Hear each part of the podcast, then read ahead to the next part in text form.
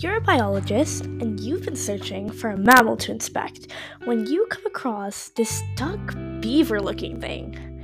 You think, ah, finally, a mammal. Then push your magnifying glass a little closer and. Next to the thing you had previously thought of as a mammal lays an egg. A plump, milk white egg.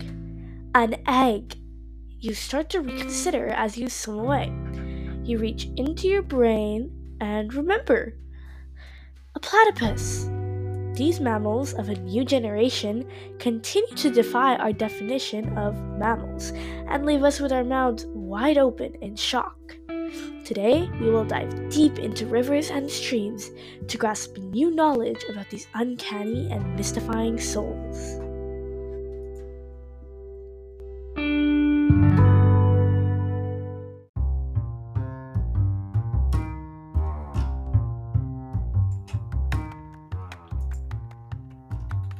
Now, where could these mysteries of the very earth hail from?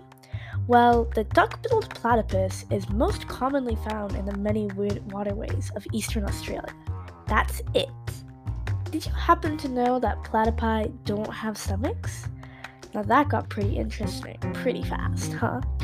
They actually digest food through a gullet that directly connects to their intestines. Did that make sense to you? Because it did not to me. Speaking of the stomach, let's talk about the diet of the platypus.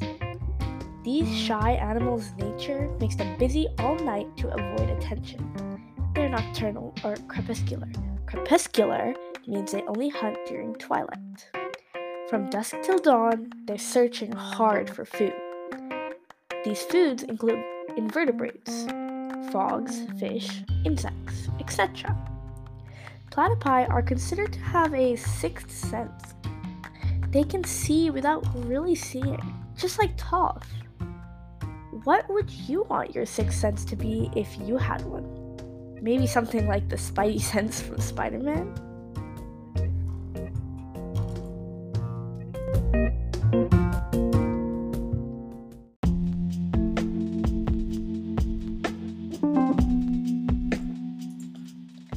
First platypus was sent to scientists in England to study, who thought that it was some kind of joke or prank in 1799.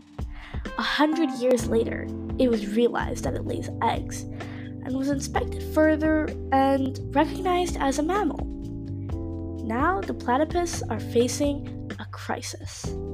It may not be as bad as the pandas at a heartbreaking 1,864, but these animals are near threatened we need to do everything we can in our power to help animals, like pandas, yes, but also to keep them not threatened at the same level, increase the near threatened, and help the endangered rise up to the level of normality. It is a daunting task, but it is a task that we must take on.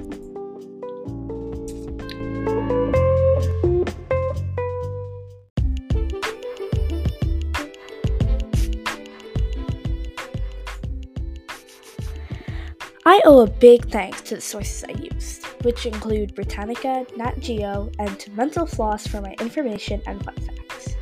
And don't let me forget the thanks I owe big times to you. I hope you enjoyed and learned a little something more than you knew before. Thank you for listening. See you next time.